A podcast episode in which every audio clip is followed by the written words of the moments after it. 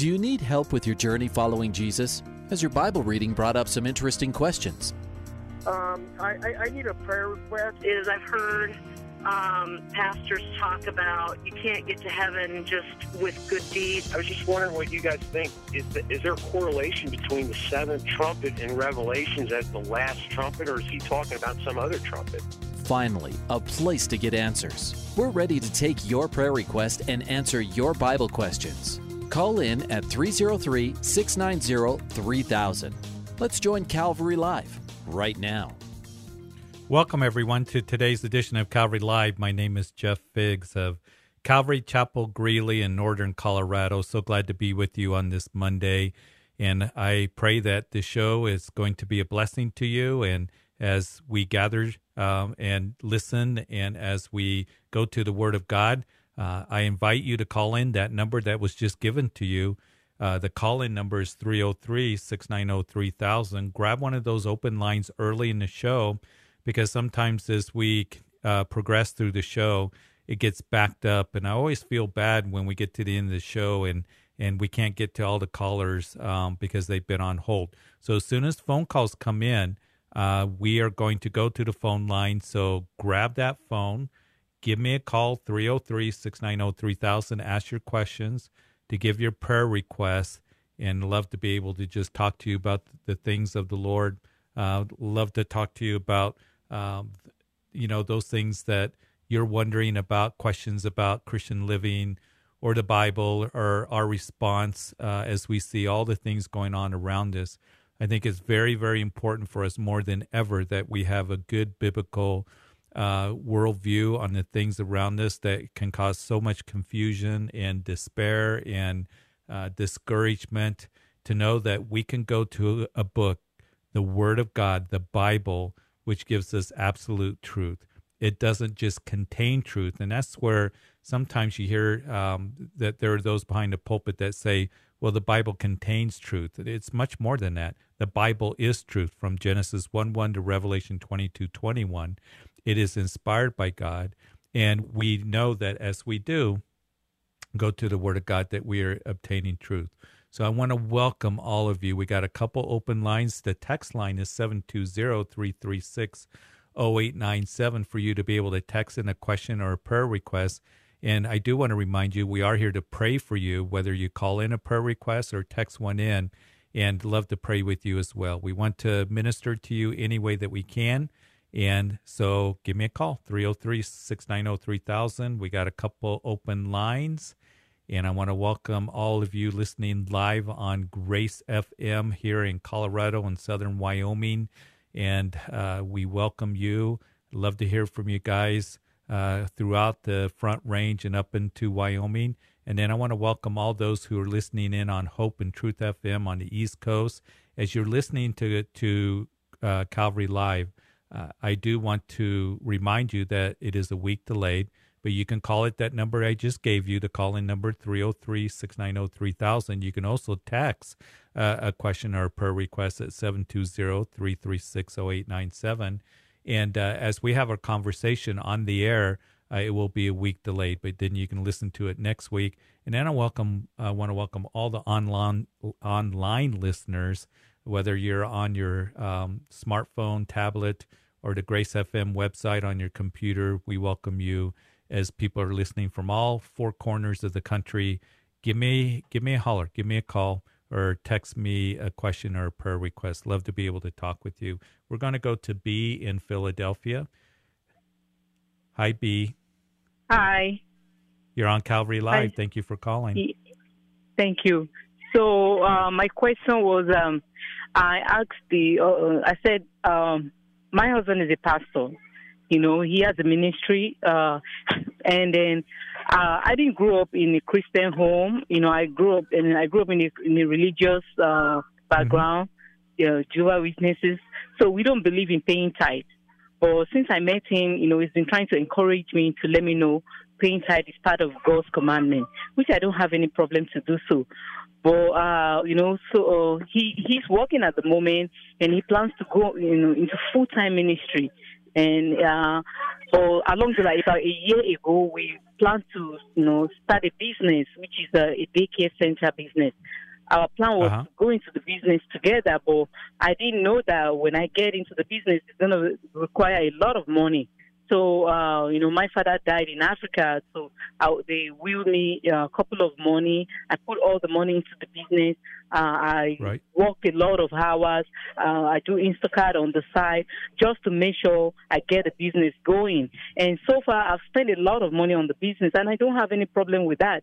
And by God's grace, uh, I, I'm going to be. I will finally open the business by next month. It's a daycare center. So, but he wants me to be paying my tithe into my local church, and I said I don't have problem with that. But the point is, whenever we have misunderstanding, he, you know, he uses abusive words on me. He calls me out. He doesn't know how to hold his anger. Uh, he doesn't. He doesn't help me in the house. We have all our kids are very young kids, like four babies.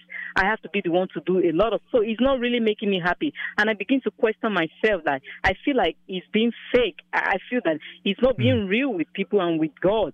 Like because I'm you don't have to be perfect like Jesus Christ, but I'm I'm expecting some perfection from you as a perfect husband. If you are counseling other couples that are having problems in their marriage, while you are having problem in your marriage and you can't solve it, he's, he's not a good listener. I tell him all the time. I say, look, I just need help in the house. I want Hey. you to help me out a little bit, even if you can Hey- do laundry. hey, B. you don't need to reach Hey, B. stuff. I, want to I want to get a word edgewise. I kind of got a feeling what you're going through and a lot of frustration that's coming out. And but here's the thing: as far as um, going into full time ministry, that I always tell guys that uh, have a calling to ministry that your ministry begins at home. That's first of all. Um, we know that Paul writes about that to Timothy. He writes about um, the qualifications and, and the characteristic of a leader. And in that, he says that a bishop must be blameless, the husband of one wife um, must be temperate, that is, even keel, not get angry all the time, the hus- um, sober minded, of good behavior, hospitable, all those things. But one of the things he talks about your household uh, being in, in submission as well. A- And the thing is, for every minister, for me included, is that our ministry begins at home uh, with their wives and with their children. And sometimes that pastors they'll they'll miss that part. They they get so involved in ministry, they get um, so um, entrenched in ministry because ministry can consume you they forget that they can't do their ministry in the church if things are not well at home, if things aren't good in the marriage. So first of all, you come along in his marriage as as a spouse. And I always tell guys that your your wife comes with you. You can't leave her behind. You you you can't ignore your ministry at home. That has to be a priority. Now, none of us have a perfect home, um, but it has to be in order. It has to be where the marriage is healthy and and where um, the wife is supporting the husband. Uh, otherwise, you're not going to make it very long in ministry. Is what I warn guys. Um, the other thing too is um, you know the anger and stuff. Um, the tithing that's something that uh, is between you and the Lord, between you and your husband, where you feel like it, you need to tithe. But it would sure help if you guys are in an agreement on that. So it sounds like you're not. You've put in a lot of money into this business, and um, we are instructed to give to the Lord. But that is something that you need to continue to um, pray about. And, you know, there is that part, that role that you have. You know, he has the role of, of, of living with his wife in an understanding way. Uh, what's important to you needs to be important to him. To love his wife as Christ loves the church. You know, a servant of the Lord must not be quarrel, but gentle, all able to teach and be patient. That includes, you know, even in the home as he serves you. Let no corrupt word proceed out of your mouth, but what is good for necessary edification. Um, so all of these things play a factor in it. And then you being submissive to your husband as unto the Lord plays a role as well. But just listening to you, B, I, I think that it would be really important if you guys get some counseling, get another pastor um, that is seasoned, that you can talk with and work through these issues, issues that we're not going to work through here on a few minutes on the radio. Um, but very, very important that things have got to be right at home because if they're not right at home, uh, I'm not saying perfect, but they need to be right at home where you guys are on the same page, where you're traveling together, um, where you're in um, agreement in these things as far as giving to the Lord and uh, His ministry, that you're 100% behind it. Uh, I just, you know, we just celebrate 25 years uh, as a church here in Greeley. And, and, one of the things that we did is have a, a ch- service yesterday where I gave thanks to the Lord, but I also gave thanks to my wife, Sue, because I couldn't do the things that God has called me to do over the last 25 years if she wasn't there supporting me. And if we weren't traveling together, we cannot leave our wives behind in ministry as men. So, B, I want to pray with you. I would encourage you get some counseling, you know, with a, a seasoned pastor that can walk you through these things that's going to help you um, together as you desire to minister together. So, Father, I pray for B.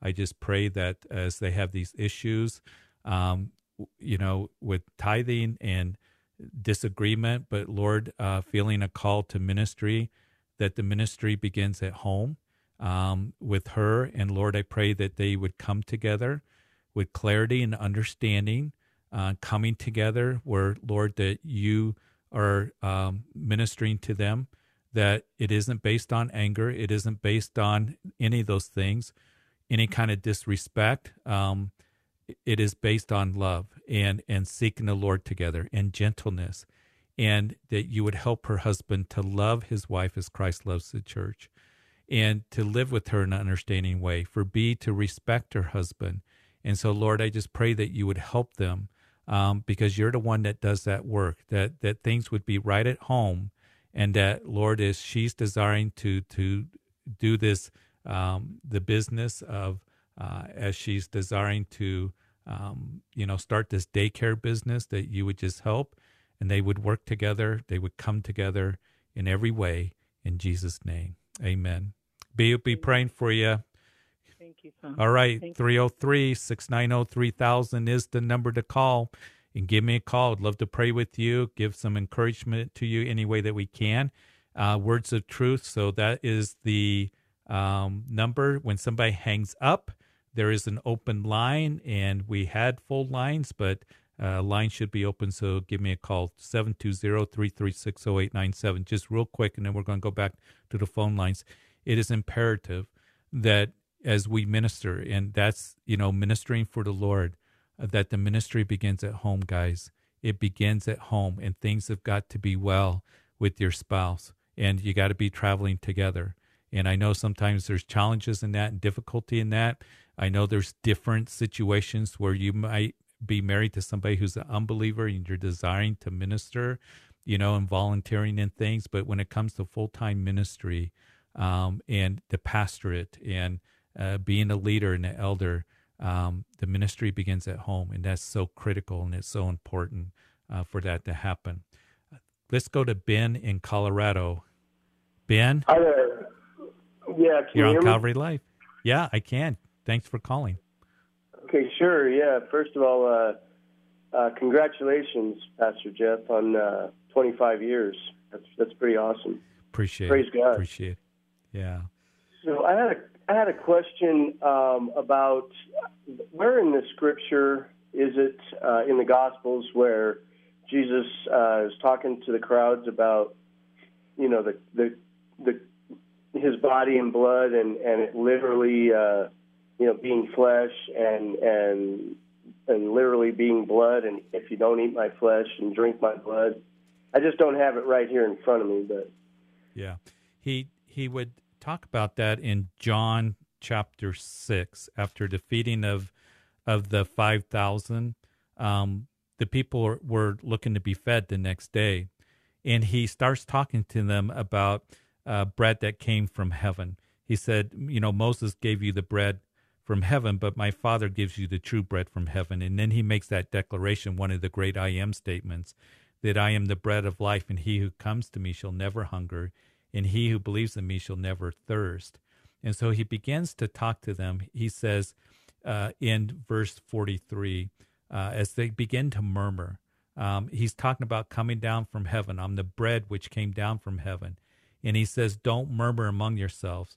No one can come to me unless the Father who sent him draws him, and I'll raise him up in the last days. But then he goes on to say that I am the bread of life. Your fathers ate man- manna in the wilderness. This is the bread which comes down from heaven, that one may eat of it and not die. And so he goes, uh, I am the living bread which came down from heaven. If anyone eats of this bread, he will f- live forever.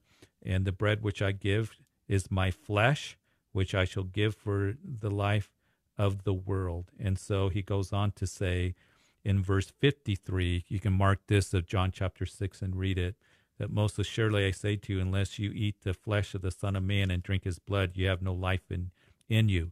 So he begins to talk in that way, and people are going, What do you mean, eating my flesh and drinking my blood? He repeats it in verse 54. So they begin to leave. Um, many of the disciples heard this, said, This is our hard saying, who can who can, you know, receive this? They they began to complain and, and it offended them. But Jesus said something very, very important in verse 63. And so, Ben, you might want to mark it down he says, It is the Spirit who gives life. The flesh profits nothing. The words I speak to you are spirit and they are of life. So Jesus is not talking about literally eating of his body. He's not talking about literally drinking of his blood. He's not talking about some weird thing like, as they're going, This is strange. We can't understand it. What is this? Cannibalism or something? He says, The Spirit gives life. The, the flesh profits nothing. The words I speak to you are, are spirit and life. So that's what he was talking about is fellowship, receiving him, believing in him. That's what he's talking about in John chapter 6. He's not talking about eating of, you know, the, his body physically and of his his blood literally. And then of course in the upper room he would give the communion as he would say to his disciples that this is my body broken for you, take and eat the bread. Um, this is my my you know blood shed for forgiveness of sin. Drink it. Do this in remembrance of me as he instituted communion.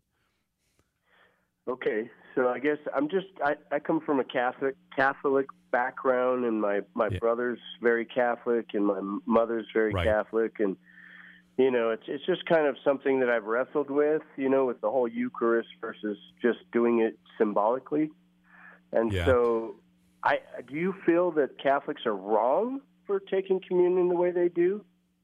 Well, the Catholics, the doctrine of trans whatever stantiation, where they really believe that that is, as the priest, you know, is up there and he's going through the mass, he believes that that's the literal body of Jesus, and they believe it's the the blood of Jesus. Um, I, I, don't believe in that. Um, we know that Jesus died on the cross once and for all for his sins when he was in that upper room and he gave of the bread and of the cup, it wasn't his body. He didn't, you know, start chopping his fingers off and give 12 pieces to the guys. Um, he didn't shed his blood into the cup. It was symbolic of his body and of his blood. And he said in John chapter 6 that the flesh profits nothing. And see, that's the thing, Ben, when you go through John's gospel, that he would be talking in the spiritual realm. They were thinking in the physical. He told Nicodemus in John chapter 3 Nicodemus, if you want to see the kingdom of God, you must be born again. And Nicodemus is wrestling with that. He's going, What do you mean, be born again? Can a man enter his mother's womb into, uh, you know, a second time? And Jesus said, Nicodemus, you're the master teacher of Israel. You know, the, the, the, the flesh profits nothing. He says the same thing there in John chapter uh, 3 when he's talking to Nicodemus. And uh, he goes on and he says that, um, you know, it, it, that which is born of the flesh is flesh, that which is born of the spirit is spirit. He's talking about being born again by the Spirit of God. Go to the next chapter, John chapter 4, the Samaritan woman at the well. He's talking to her about living water. She's going, Where do you get this water? The well's deep and you don't have a bucket. And Jesus said, If you drink of that water, you're going to thirst again, but I have living water to give. So she didn't understand. She's thinking in the physical, he's talking in the spiritual. Same with what he was talking about in John chapter 6. You need to eat of me, you need to have fellowship with me. The communion is something that we are to do, to come to the communion table. I, Jesus said, Do this often in remembrance of me, to drink of the cup, to, to take of the bread. And it reminds us of what he did on Calvary's cross in allowing his body to be broken and his blood shed for forgiveness of sin. But I do not buy into, you know, because I grew up in the Catholic Church as well. And I, I don't believe in that doctrine that it's the literal blood of Jesus and the literal body of Jesus. He died once and for all for our sins. He rose again. We come to the communion table, take of the bread and take of the cup to in remembrance of what he did for us and in this new covenant that we belong to. Does that help, Ben? Yeah, definitely. I, I appreciate your explanation. I, um, I, I guess I just struggle with that verse 55 for my flesh is real food and my blood is real drink. You know, and I know they, they support that with that verse. You know what I mean? Catholics. Mm-hmm. Yeah. And, you know, and, you know, the next verse he, he goes on and says, Who eats my flesh and drinks my blood abides in me, and I in him. Well, it's awfully hard to do that when, you know, you're eating somebody. So the Bible nowhere, you know, eh, the Old Testament, you can go back and do further study, eh, you know, tells, you know, you're not to eat human flesh. You're not to do that. So Jesus is not going to contradict the law. He came to fulfill the law. But as you read on, you know, he, he, I think what's really important is that the flesh profits nothing, is what he says the words that I speak to you are spirit and they are of life. So he's given a spiritual meaning there, not a literal eat in my flesh and and uh, or else you won't be able to abide in me. He's talking about fellowship with him, closeness with him. Believe in me is because I'm the bread that comes from heaven. So take a look at that, and I think that it'll help you as you do a good study on John chapter six and those verses from verses sixty to you know um, the end of the chapter. I love the Book of John. it is good, isn't it? Oh yeah. Hey, good question, Ben. Definitely. Yeah. Good question, hey, though. Thank good you so question. much. I had a quick praise report I shared with the uh, the operator. I just was um, wanting to let everybody know. You know, I've been walking with the Lord for about 25 years. It's been an up and down thing, uh, kind of a roller coaster ride, really. Um, but I've always struggled with uh, smoking marijuana. It was something that I did, and then I I got born again, and I was released from it, you know, for a few years, and I kind of returned to it, and I've been pretty much addicted to it for the last 20 years, and tried to justify it and rationalize it with my Christianity, and oh, it's from God, and you know, it helps me sleep, and blah blah blah, and and anyway, I just wanted to, to let all everyone out there know that that if I can do it, anybody can do it. But I yeah. was praying um, pretty hard for the last month or so, or pretty much you know for years really, uh, that God would take away the the desire and my you know take away the desire for it, and I would pray that God God take it from me because I don't have the strength to to let it go. Uh, evidently, yeah. you know, and so Good. Um, I've been delivered from it. I don't, I don't have the desire anymore for it. I see what it's doing to the culture and how it clouds yeah. the mind and the smoke screen yeah. from being in the spirit and filled with the power of the spirit and guided and yeah. led by the spirit. And there's no comparison, really. I mean, yep, absolutely, you know, so absolutely. I just, I Praise God I've for never that. Felt so free in my life since back when Good. I was a, a new believer. And I just hope that's encouraging for everybody out there. Yeah. He's our deliverer and he delivers us from those things and to be sober minded and to be filled with the spirit in our minds. So thank you, Ben. Appreciate it. Appreciate your call. 303 690 3000 is the call in number 720 336 0897. I believe we got an open line. Hey, let's keep up with the phone calls. Let's go to Lita. Uh, Lita, or is it Lita? Lita. Yes. Lita, um, how are you? Fine. How are you? Good. Thank you for calling. Well, thank you for taking my call.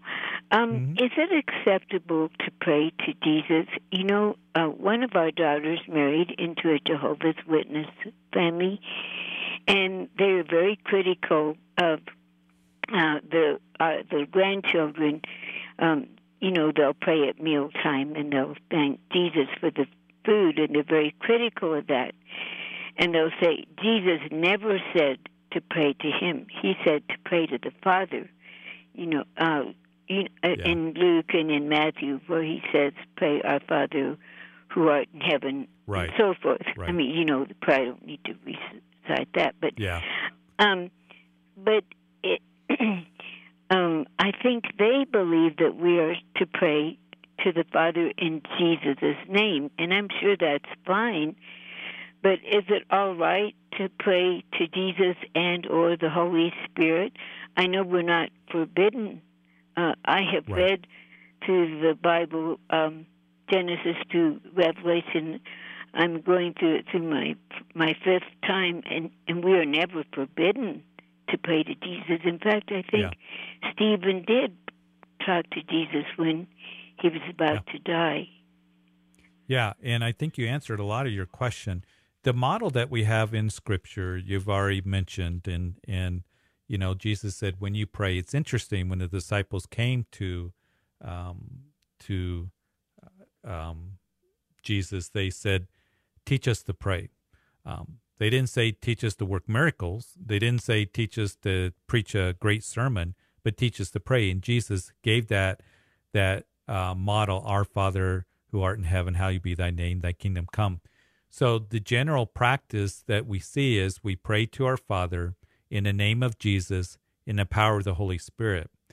But there have been times where I've just said, Jesus, I need you right now.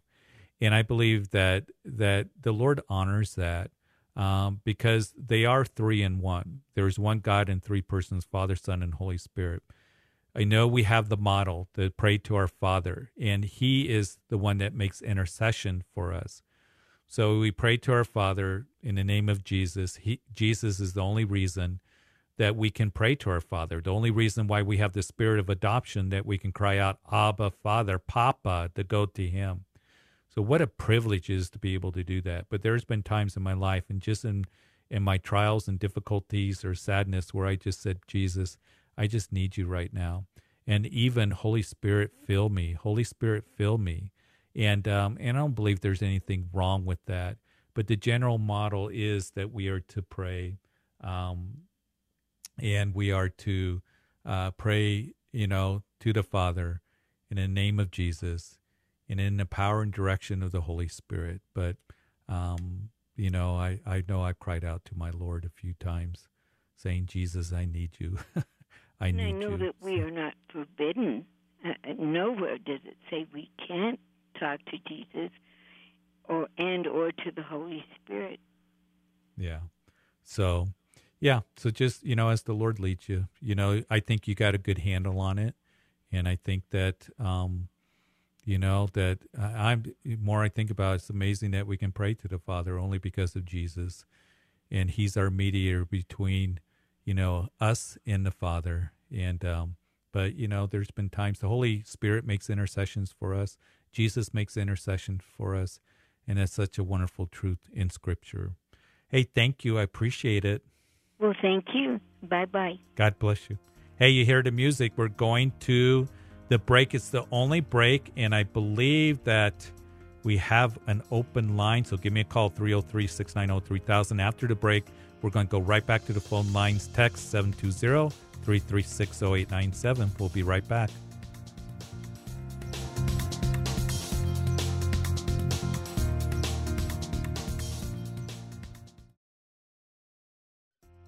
Welcome back to Calvary Live. Give us a call at 303 690 3000 or text us at 720 336 0897. Let's join Calvary Live right now. And you just heard those two numbers that you can uh, be a part of the show the call in number at uh, 303 690 3000. We have an open line and then text 720 336 0897. We're going to go to Rob here in just a second, uh, who's been waiting in Baltimore. But I do want to make a quick announcement. Um, we are going to be back uh, doing our three morning services on Sunday, 8, 9.30, and 11 this Sunday. So check it out. We're in Matthew's Gospel. We're actually going to be talking about Jesus cleansing the temple. and I think it's going to be a great encouragement to you. So come check it out. Check out our website, calvarychapelgreeley.org. Also, last week I started our Ezekiel study on Wednesday night. We were looking at Ezekiel 38, got through the first 13 verses. Um, this Wednesday, 7 o'clock, calvarychapelgreeley.org or Facebook Live, uh, where we also post that teaching and our service, our midweek service, online service that um, you can listen to the rest of Ezekiel 38 and 39. You don't want to miss it if you got a chance to listen to it. So just wanted to pass that along. Check us out, calvarychapelgreeley.org, um, and all the latest teachings and stuff. And so uh, just wanted to pass that along. But Rob has been waiting patiently in Baltimore. And Rob, are you there? Yes, sir. Yes, sir. I'm here. Thank you for waiting. You're on Calvary Live. How you doing, Pastor? I'm All doing right. good. How are well, you? Thank you, sir. I'm I'm good. I'm sorry I cut you off. I've been kind of waiting to talk to you. I, I wanted I'm going to give you a quick rundown on some uh, biblical history, and then I'm going to ask you a question. Is that okay? Okay, but you're going to have to make it quick because other people are waiting. It will be quick, sir. All right. We know that Christ is the Lord of Lords. He had to come through the priesthood of Aaron we also know Christ had to come from the seed of David. That we understand. Here's my question John the Baptist was six months older than Jesus. He was his cousin. Remember, Mary went to him and they left yes. in the belly. Now, John the Baptist's father was Zacharias. Here's what I want to, and it's what I need an answer to. If not, I'll find it, but I hope you can help.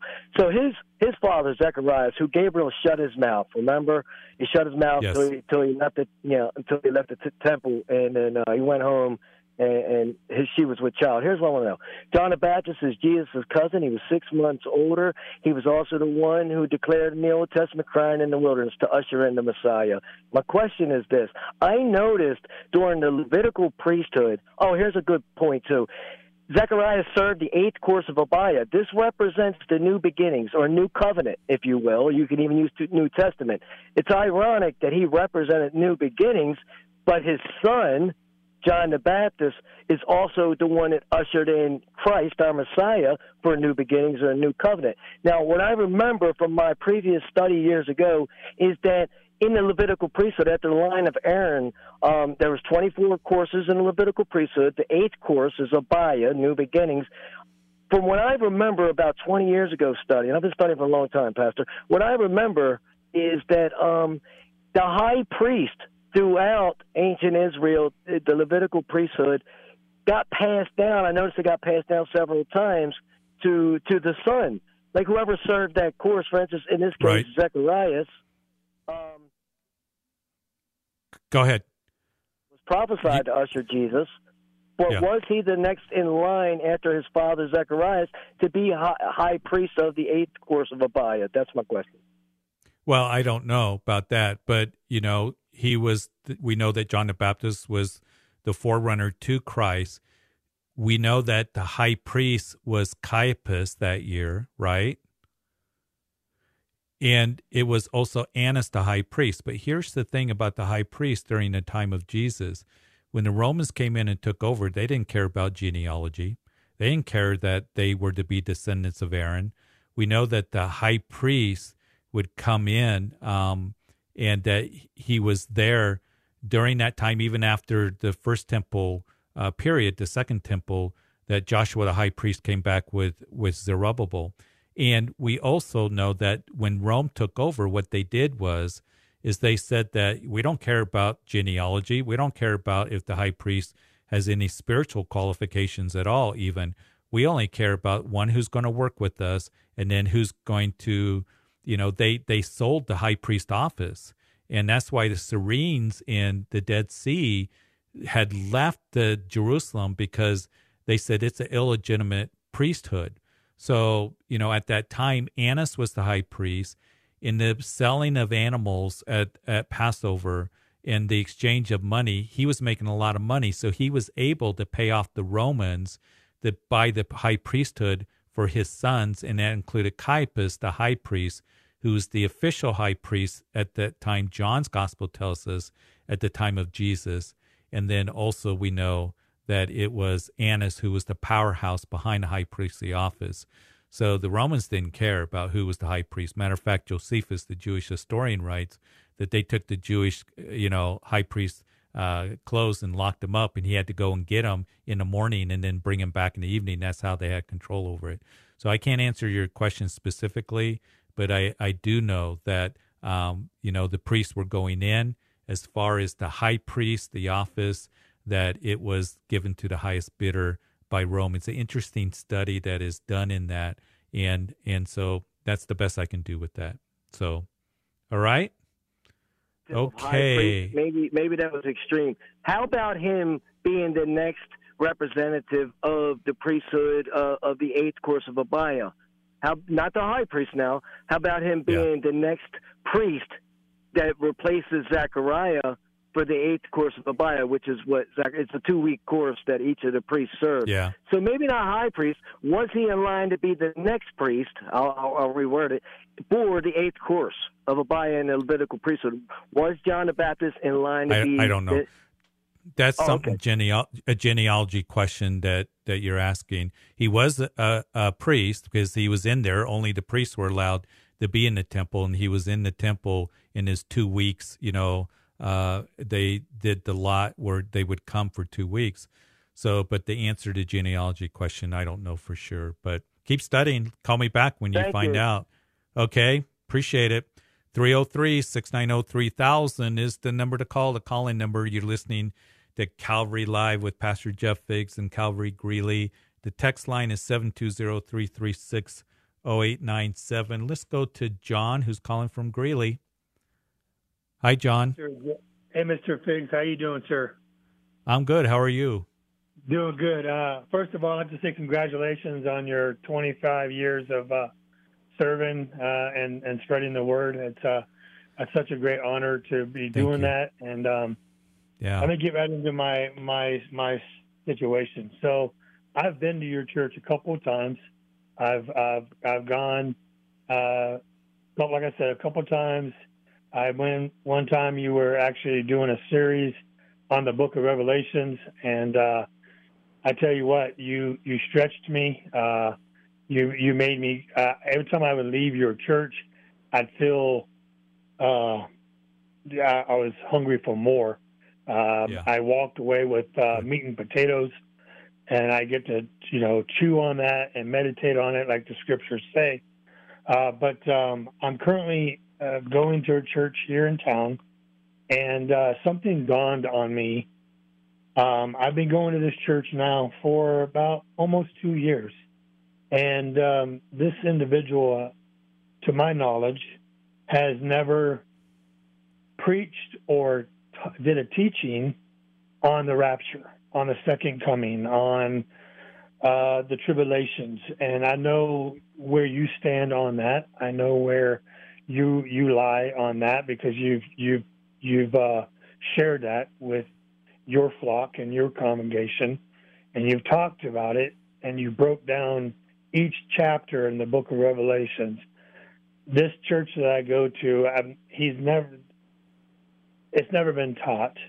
And then it was just Yeah. brought to my attention yesterday from a good friend of mine that this individual does not believe in the rapture, does not believe in the second coming, so that's why he won't teach on it. Um, How do I, as a believer and as a follower of Christ, and my dad being a uh, a Calvary Chapel minister in Kansas, how do I how do I approach that, Mister uh, Mister Figs? Because I'm like you. I I believe in the Word of God. I believe in the rapture. I believe in the second coming. I believe in all that. Um, Right. I believe in the last days. I believe in Matthew chapter 24, in which you've talked about numerous times. Um, matter of fact, uh, I will be at one of your services this Sunday um, because I want to learn more about Matthew and and um, was not aware that you are t- you're teaching uh, right now in the book of Matthew. So I, I plan on being at one of your services, but I kind of wanted to get your approach. How how do I address it? What do I do? I know I've prayed about it. I'm not comfortable with it. I'm not comfortable being a part of a Yeah. church that does not believe in the rapture. nor the second coming. Right. Um, yeah. You know, a couple things, John, and you're asking very good questions. And and one of the tr- trends that unfortunately we've seen in the church today is that, and and I don't want to, and I appreciate how you address this because you're doing it uh, very much with sensitivity and and with humility and I want to answer in that way because I, I don't want to to give the impression that you know all the churches are flaky and you know we have the the the corner on ministry, but I do believe, and it's just an honest uh, observation, and what I hear from others is that many churches today do not talk about the rapture of the church. They do not talk about the second coming of Jesus Christ. Um, I've even had other pastors call, you know, and talk to that uh, I talked to briefly that say that their senior pastor or lead pastor will not talk about those things. Even those who have um, gotten, um, you know, uh, from the denomination saying, do not teach through the book of Revelation, do not teach on the rapture of the church. And I even had uh, one pastor here in Colorado, I won't say where, that um, said, you know, what do I do with that? And I said teach through the book of Revelation. Is you know teach on the rapture as part of the canon of Scripture. But I I don't understand why that trend is. I do believe there's uh, that Satan he doesn't want us Christians to know about the rapture. He doesn't want us to know about the second coming. But there are those who say we will not teach through it because they're uncomfortable with it or they're afraid that they're going to burden the people. We talk about it because, first of all, it's in the canon of Scripture uh, the Bible, a third of the Bible is about prophecy, and we are going to be going through Matthew 24 to Olivet Discourse here in a few weeks um, in Matthew. When we get done with Matthew, we're going to go through the book of Daniel. And most Christians have not done a study through the book of Daniel, which is not only personal, but, you know, we learn personal lessons from Daniel, but prophetic. And it's the forerunner to the book of Revelation. So I believe that especially if we're going to be discerning of the days in which we are in, we need to be teaching on the second coming, on the rapture of the church. But what really concerns me is a lot of pastors that do not believe in the rapture of the church. They do not believe in the millennium reign. They're amillennialists. They do not believe in a, a second coming or the prophecies that were to take them literally for different reasons. Um, it also very much concerns me that there's a growth in what is called New Apostolic Reformation. Um, it's just, there's nothing new about it, that the church is going to grow and grow and grow. We are going to have great influence in the civil and governmental, you know, aspects of, of, you know, the nations in our nation. And um, we're going to overtake those things. We're going to show great power great apostles and prophets are going to rise up, and we're essentially going to take over the world and usher in the second coming. The Bible speaks nothing of that. Um, it sounds great, it sounds wonderful, but it's a false doctrine that is being adopted by more and more churches. Um, that the church is going to take over the world and is going to storm the government, you know, aspects. What I read is that when the Antichrist comes on the scene, who is going to be supported by 10 kings, the 10 toes and 10 horns, that he's going to make war against the saints and he's going to persecute the, the Christians very heavily. The very opposite is told that it's going to be more perilous times. It's going to be in the latter days, those given over to doctrines of demons. Paul warns about that. We see it all throughout the scripture. There's going to be a false church on the scene, all those things. So that's the first thing. I think it's imperative that we be talking about the days in which we're in so that we're discerning of the days and the things that we see around us. The Bible's speaking about those things. And we know that there's going to be a glorious unfolding of the kingdom of God, but the church is going to be raptured too before this this tribulation that comes upon the whole earth. Second of all, as far as addressing your pastor, continue to do it in humility. I would go to him. You heard secondhand, but you need to go to, you know, the horse's mouth. You need to go to your pastor and say, you know, this is important to me. Do you believe in the rapture? And do you believe in the second coming? and then you got decisions to make whether you can stay in a church that doesn't believe in a rapture, or if that's the case, or doesn't believe in the second coming of Jesus Christ. And that's going to affect the way that he teaches the scriptures, you know, um, throughout the scriptures. So I think that um, you can have that discussion and you can do it honestly, you can do it with humility, and then make a decision from there. But one of the things that, you know, I appreciate, thank you for, um, you know, the encouragement 25 years uh, of ministry. But one of the things that we're going to continue to do here is go through the Word of God, and I'm going to keep the coming of the Lord before the people always because we are seeing it. The very things that the Bible talks about. We were just talking about Ezekiel 36 and 37, a nation that was dead, the dry bones coming alive. That prophecy has been fulfilled in, you know, in 1948, a nation that was dead. And, and we're seeing the birth pangs and we're seeing the events that the Bible speaks of unfolding right before our very eyes. And I think that as we do go through it, Paul said concerning the rapture, concerning that we're not appointed to wrath, but to obtain salvation. We're not of the darkness, the day of the Lord. He said, comfort one another with these words. So um, to think that we shouldn't be watching for the return of the Lord, to to say that you know you Christians that are looking for the rapture are just sticking your heads in the sand, you know that's not biblical. Jesus said, "Be the wise servant that's looking for the master's return." So it's kind of a long answer to your question, but I would just go and talk to them, uh, talk to your pastor, and see what his thoughts are, and then you got to prayerfully consider where you're going to go from there. You're right. You're you're everything you just said. I I totally agree with.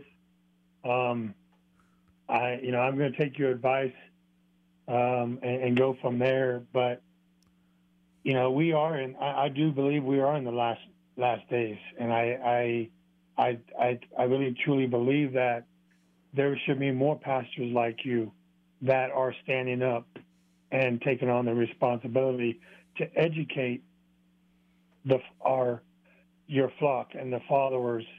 Um, I think what you're doing is phenom- uh, extremely phenomenal, remarkable, and I just I, I appreciate you taking my question, and um, looking forward to uh, uh, coming to your church on Sunday and uh, hearing what you have to say, and in the Book of Matthew. I'm looking forward to uh, um, hearing what you have to say. God bless you, John. Let me pray with you. Father, I pray with John. I pray for him that as he goes and talks to his pastor, this church he's been at, that he would just go with that humble spirit that I hear from him. And Lord, that he would get the answers that, that he's looking for. But Lord, I also pray that you would guide him. And I pray, Lord, that he would be excited about learning about the rapture of the church, the days in which we're in, um, so we can be wise and discerning, and he can be as well. So, Lord, just guide him and direct him in every way, and that he would continue. It bless me to hear that he hungers for the word of God, that he would continue to do that in Jesus' name. Amen. Hey, blessings, John. Thank you. Hope to see you. All right. God bless you. Hey, got a couple open lines. 303 690 3000 is the number to call. Let me see where I'm at. It is really important that to me personally that we be talking about these things. And that's not an unusual question what John is up because a lot of churches will not talk about it and um, and will not address it at all and and feel like it's not important.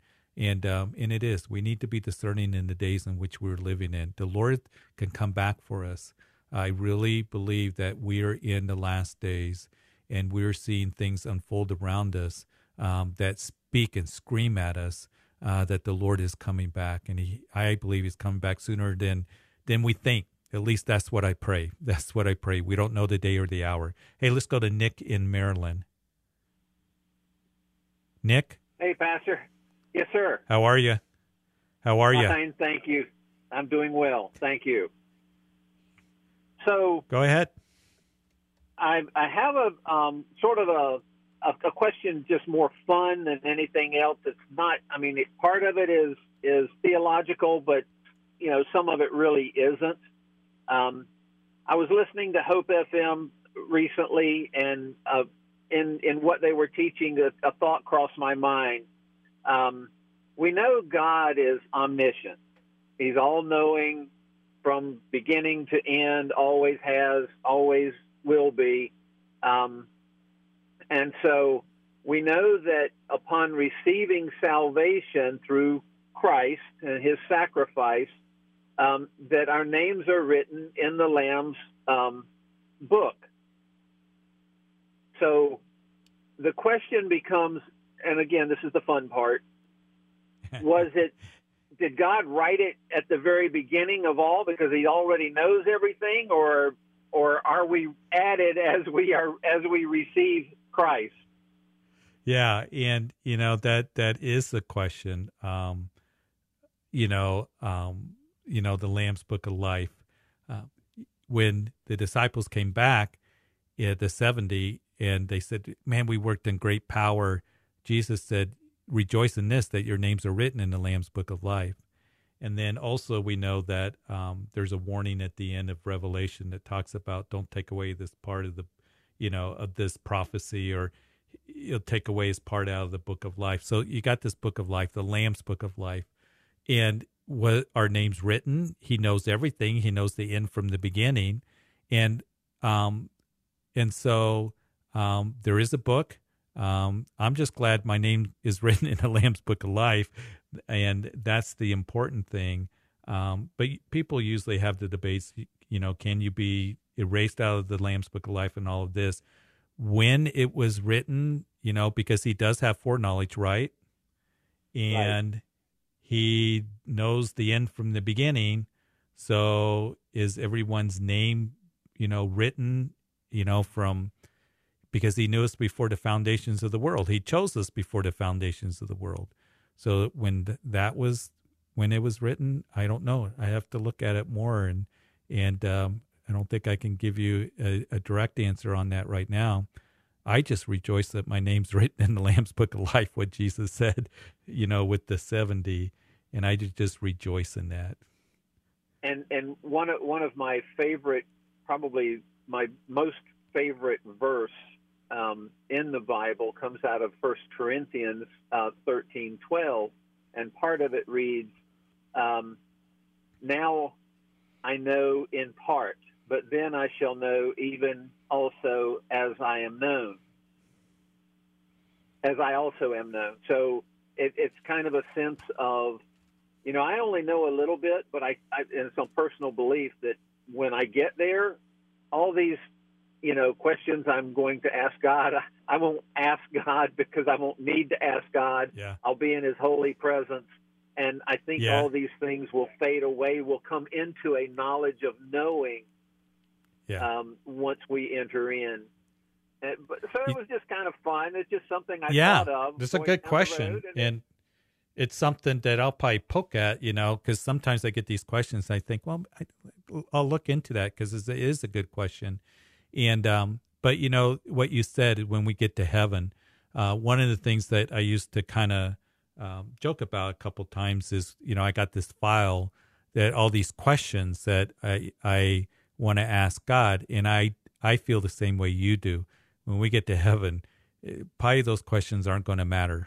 Um, and, uh, you know, when we're in our glorified state and, uh, and we're going to be in the presence of Jesus and, um, things are going to be a lot different and we're going to be perfected at that time. And so I, I agree with you, but these are good questions.